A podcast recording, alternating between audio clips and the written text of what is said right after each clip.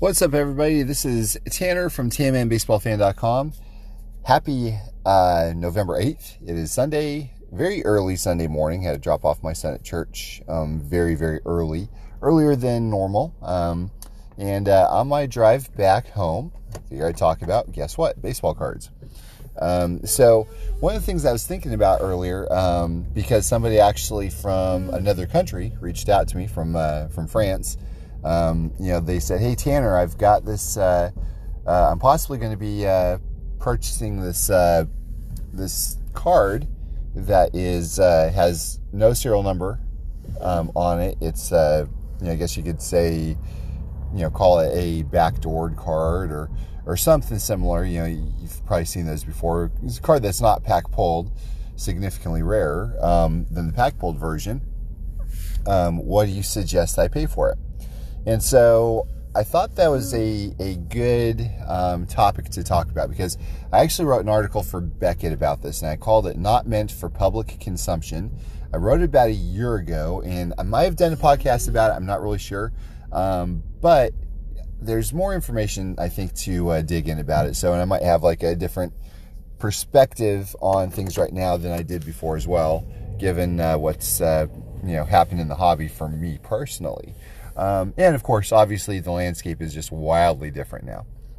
So, uh, cards not meant for pub- uh, for uh, public consumption. So, what are these things? So, number one, you have baseball cards that are typically, you know, they're they're collected by opening packs. You know, you get some packs of cards, open them, you'll get some base cards, some serial number cards, some refractor cards, game use cards, autograph cards, so on and so forth.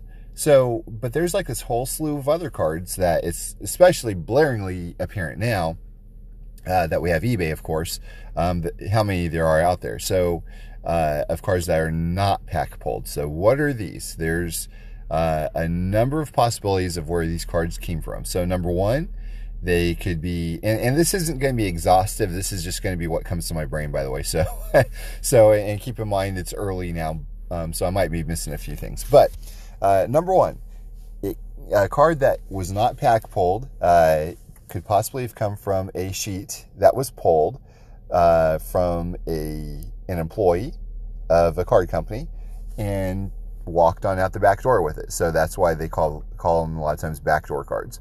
If they're backdoor, that means what they you know that means that they were probably taken by an employee or somebody, um, perhaps cut up on their own and sold away as singles that way. And you can tell this a lot of times is because maybe some of the cards might be missing an autograph that they should have or missing a serial number um, that they should have been stamped with. And so, you know, the the sheets themselves what were they? Were they either a part of the actual run of the production cards, um, or were they extras? Because that could have you know been the case as well. A lot of cards with uh, numbered out of uh, you know 150, even 25, and maybe some cases 10. Sometimes we'll never see every single copy of the card, so we probably won't know. And on top of that, it may be a different case, you know, a case by case scenario there too. So there might be some that uh, that were cut up from sheets that were pulled from the original production uh, run, or they might be sheets that were um, just extras that were uh, printed up. At, you know, perhaps the uh, sheet was messed up in some sections, or there's some printing flaws or you know maybe the printing company held back some as some extras or maybe the card companies themselves decided to keep some um, as replacements down the road so there's a number of ways that that could happen so another possibility is uh, some cards could possibly have been um, used for proofing purposes now when you look on ebay a lot of times you'll see in the title uh, proof not backdoored because uh, proof seems a whole lot more marketable than backdoor because backdoor has kind of like this negative connotation to it, right? Like it wasn't supposed to happen. You know, somebody, you know, for nefarious reasons took the, the sheet and, you know, ran out the back door with it. So for me personally, I think it's interesting to, to measure the two because you have the same piece, um, but you might potentially have a different story of how they came out into the public, out into the wild. And uh, so I do have one card that's pretty interesting. I've seen another one. I used to have two of them actually, uh, two different types. Uh, but I have this 1995 uh, Stadium Club Ringleaders Jose Canseco uh, that's got uh, a sticker on the back. It's cut up because the sticker itself was clearly uh, much larger than the card itself because and it came from a sheet. So what it looks like happened was a sheet that was used for proofing purposes was taken by somebody, cut up and sold. Um, so the back of the sticker appears to show uh, some color approvals and then a sign off by whoever's you know supposed to sign off on it. So that could legitimately be seen as as a proof. Um, it also has like a date early January. I'm sure you could probably um, figure out that you know down the road that uh, in 1995 Stadium Club probably wasn't released for months after that or something. So um, really interesting piece, um, and it goes to show you that it is very possible that these are proofs. Um, you know, so I know some guys that uh, uh, one guy in particular, he he seem he seems to have a lot of uncut material from Topps, especially. I think he, I think a guy used to work for Topps, so he you know teamed up with somebody that cuts up the sheets and everything. Um, yeah, so a lot of people don't like this. Um, there's some people that do. Um, for me personally, as a super collector back in the day of Canseco, I loved the stuff. I was a very, very big fan of the oversized things, the uh, missing serial numbers, um, all of those cards. And so, and there's a reason why I loved them so much. It's because I knew that they're much, much, much rarer than the regular cards that were pack pulled. Um, so, as a fan and a collector of basically anything, you try to collect things that set your collection apart from other people's collections. Now, you know, certainly a lot of these cards are not super duper desirable for everybody. I think it's really on a case by case basis. And interestingly enough, uh, there's a difference between a low numbered card that doesn't have a serial number, uh, serial number, and a high numbered card that doesn't have a serial number. So generally speaking, um, a higher serial number card missing with uh, with a missing serial number is going to command more of a premium over a serial numbered version of it, uh, whereas a low numbered card missing a serial number that might go for lower than a card that actually has a serial number that's a low serial number. So it's kind of interesting. I think uh, I think for the I think there's a big reason. Number one for this is because when it comes to the low numbered stuff, people, collectors, they actually kind of want to be part of the club, the exclusive serial number to five club of a certain card, right? Um, they might feel like uh, they're an outcast if they don't have the actual serial numbered card. Um, now, when it comes to, to cards that are like high numbered or um, you know maybe not numbered at all and maybe oversized, those can actually command a premium over the pack pulled cards because it, people recognize, yeah, those cards are going to be recognized anywhere. You know, they're uh, you know they're, they're going to be found anywhere. You can get them at any time. You know, with the serial numbered or the or the regular version of them or whatever. So. Uh, you know that card might, you know, let's say a serial numbered card out of 2,500 might fetch a dollar. Um, if you have one that's missing a serial number, um, depending on the card, of course, and the player and that sort of thing, you, know, you might get 10, 20, 30 dollars for it or something. It just really depends.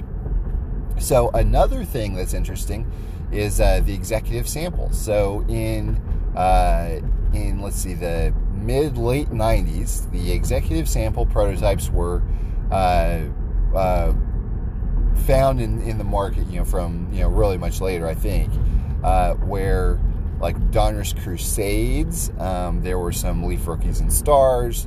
Uh, there's there are a number of other cards out there that would be stamped on the back XXX of you know 250 or 100 or 25 or whatever it is.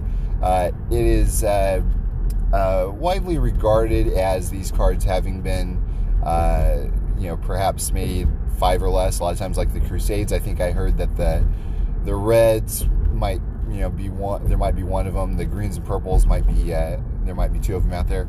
And so they were apparently created specifically for executives at Donruss. And so uh, the difference was it would say XXX of you know, that serial number. And they weren't stamped either; they were printed that way. Um, so that's pretty interesting because a lot of times those cards will command a much higher premium because maybe the pedigree that comes with it, perhaps. Um, not pack pulled, um, but uh, not serial numbered, but we know kind of the story behind them, uh, which is kind of a fun thing to have. So I've, I've got one of those. I've got a Crusade Green that way, and I've got a uh, Leaf, uh, I think it's a, a, uh, Diamond Axis, if I remember correctly. Beautiful card. And, uh, you know, so those, you know, maybe one others of those might uh, might exist somewhere else. I don't know. Um, I'm just not sure.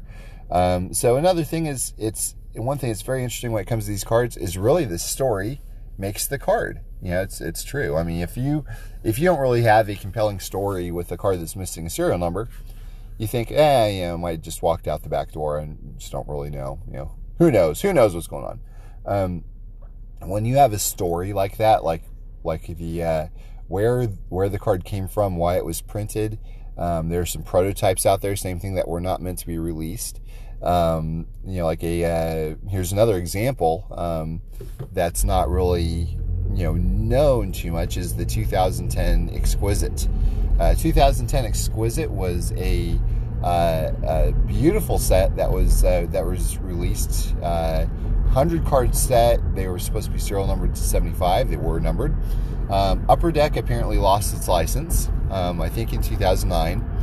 And Upper Deck said, and this is how I recall it happened. So you, you might want to fact check me here, guys. You know, Google it. Uh, but basically, what happened was uh, Upper Deck uh, Baseball said, no, you can't pre, uh, create cards with uh, Major League Baseball logos anymore. And Upper Deck did it anyway. and so Upper Deck uh, said, hey, okay, you're in trouble now because guess what? We told you not to, and you did anyway. Uh, so, Upper Deck 2010 Series 1, what happened was, and first of all, let me tell you about Exquisite. So, they had base cards, show number 75. They had single patch, double patch, triple patch, and quadruple patch cards, and they were all of varying serial numbers. Um, the the unique thing about Exquisite is that they were supposed to uh, sprinkle these cards out throughout like 12, 10 or 12 different products throughout the year.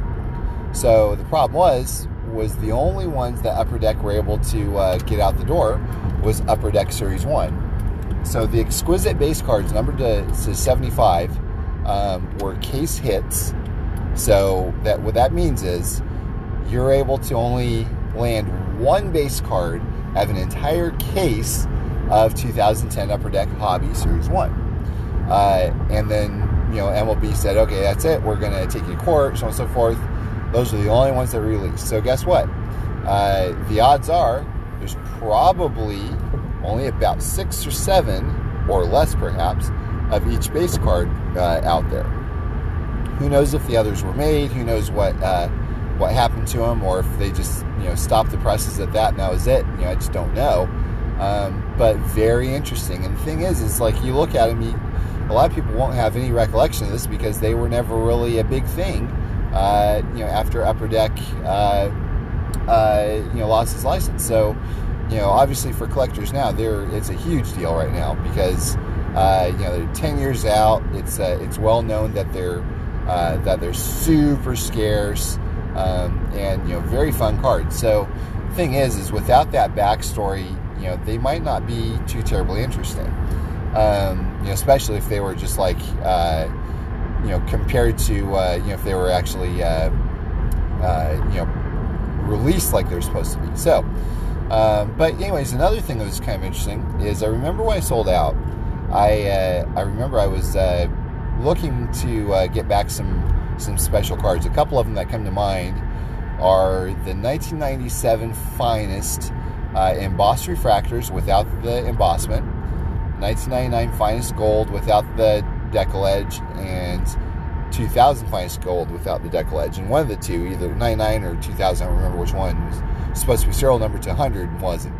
Um, so I immediately, uh, almost immediately bought those back after I came to my senses, quote unquote, and uh, uh, went back to a, a super collector's, a friend, um, Curtis, who I don't. I think I got him back from Curtis. I don't think he really cares too terribly much about those. Well, guess what? I care tremendously about those types of cards. Um, and so, uh, you know, I got those back. I don't have very many uh, cards that are not meant for public uh, consumption in my collection nowadays, but those I do. And the funny thing is, guys, is like uh, I was glad to get them back, but you know what? They meant so much more to me when I got the pack pulled versions to go with them. Um, kind of funny how that works, but that's how it goes. Um, I can thank uh, Matt and Andrew for, for those because they had the pack pulled versions in their collections, and I was able to pull them from their collections, and uh, whenever I bought them out. And uh, you know, it's fun to be able to to get just like both sides of the story. You know, the pack pulled version and the the card that's not meant for public consumption. Um, so now the question is, you know, as a collector for you, um, do you have any interest in these? You might not. Um, and, you know, it doesn't necessarily have to be an all or nothing thing. Like, you might want to do what I do and be very selective and choosy about certain cards like this. Uh, you know, some of, like, in the, in my opinion, some of the coolest cards are not meant for public consumption um, you know, they're, they're errors. They're cards that were not meant to, to go out into the public uh, because there's like this mystery about them. You know, having something you're not supposed to is kind of intriguing in and of itself, right? um, you know, the 86 Donruss white letter, uh, the uh, highlight white letter, the 88 Topps cloth, the 89 leaf blue chips, the 90 Donruss aqueous, the uh, 92 Ace prototypes, the 91 Upper Deck uh, Silver Slugger Chrome card, like all of those, like none of those were meant to get out into the public, you know. So, uh, but because they are, they are by far the most, most, most expensive uh, cards of that time period. Like we're talking hundreds of dollars, and in some case, uh, you know, some of those can reach a thousand dollars. Like it's a, they're big deal cards, and so. Um, you know, it's really kind of neat to have them, especially the story behind it because each one of them has a very compelling story. Um, sometimes uh, the story on cards that are not meant for public consumption uh, are not very compelling at all. They might have a story of, oh yeah, Topps did these as blank backs accidentally, so this is about to be thrown out, but some an employee took it from the trash and kept it and you know cut it up years later and sold them as blank backs. Well, you know, neat, yes, Absolutely, absolutely. Or blank fronts. Um, or wrong backs or wrong fronts. Yeah, definitely neat. Um, but uh, there might be several of them out there. Um, or, you know, and really, even when I say several of them out there, like let's say, let's say there's an 89 Topps blank back Canseco. Uh, yeah, guys, like I would much rather have that than the regular one because guess what? There's about 3 million of the regular one. There might only be who knows how many of the of the blank back version? Uh, is there five, ten? Let's say there's even a hundred or even just a thousand, even a thousand. That's way, way, way less than the regular pack pulled version, which you know is kind of neat. So uh, now, will that go for you know thousand dollars or whatever? No, it won't go for thousand uh, dollars. You have to have some sort of notoriety. It's why the T206 Wagner is probably uh, you know the, the, most the face of the hobby, right? It's uh, because it's got a fabulous story uh, behind it. It's got um, it's you know probably the the most uh, popular set ever made. Um, and it's obviously of a player that was considered at one time to be the best player in all of baseball. Um, you know, all of that just kind of uh, brings in, it brings it home to being like you know the most the greatest card ever. You know, um, probably can't say that for the 89 Topps uh, or any 89 Topps card for for that matter, but um, you know, it's, it's really interesting, um, you know, to really kind of look into the backstories of each ones of these cards and see what our thoughts are and see what we feel about them. So for me personally, the 99 2000 uh, finest golds uh, missing the decal edge and the 97 uh, finest refractors that are missing the uh, the embossment. Um, those are compelling for me just because they're beautiful cards to begin with um, and they're wildly different. I've never seen uh, you know more than one copy extra of each one of those. Um, as a matter of fact, I've never seen any others of the finest golds. I've only seen one other of uh, one of the finest embossed, missing the embossment, and I have that one also. and uh, there's actually a uh, uh, flaw on it or something. So um, you know, so those are those are fun cards. They're they're fun cards. They're beautiful cards, and they make you do a double take when you're looking at them. go, wait, something's off about this. Something's different. What is it? Um, so you know, that's that's what makes those cards fun for me. I don't really typically go for the oversized things anymore.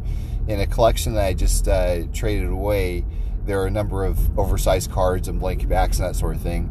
Um, which you know, look, if I were, you know, if this were two, three years ago, I would have. There's no way I would have gotten rid of those. And you know, those are those are still special. They're still like really special cards, but just not something I'm really into right now. Um, now you talk to me about half a year from now, I might be reeling over having uh, uh, gotten rid of those. so we'll see.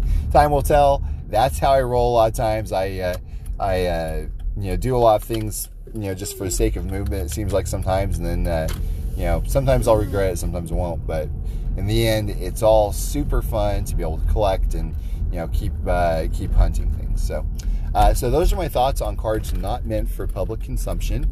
Um, and uh, yeah, so I told you also a few of my favorites. Um, the Crusade Executive Sample uh, prototypes.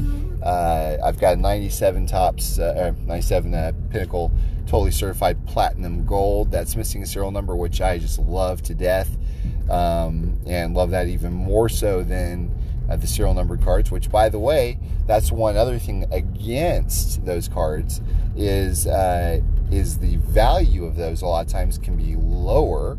Um, maybe not necessarily the totally certified, but um, but for many of these other lower numbered cards can be uh, lower because you'll uh, run you run across people where half the market is going to be uh, set collectors, set builders.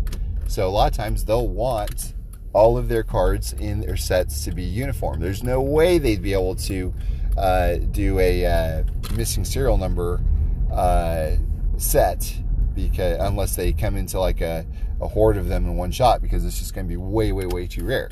So uh, you know when it comes to a pack pulled version versus a your card that's not meant for public consumption, a lot of times the set collectors are going to go for the pack pulled version because they want everything the same in their set. Um, so what that means is half of the market's gone, you know, for that type of card. Now that said, the actual player or team collectors might make up for it because they realize that those cards are not meant for public consumption. Um, you know, are much rarer, so they could they could make up for uh, for the actual loss in value with half the market gone on those from the from the set builders. Um, but that's one thing to keep in mind also. Um, anyways, so that's all I have to say for uh, you know for today on, on the subject, and I'll probably think of a lot of other things down the road. So who knows? Maybe we will uh, we will talk about this uh, later in uh, this uh, podcast's uh, story, you know, months from now. Who knows? Maybe even when, maybe I'll even forget that I even talked about that at that point. So, anyways, hope you all have a great day. Thank you for listening.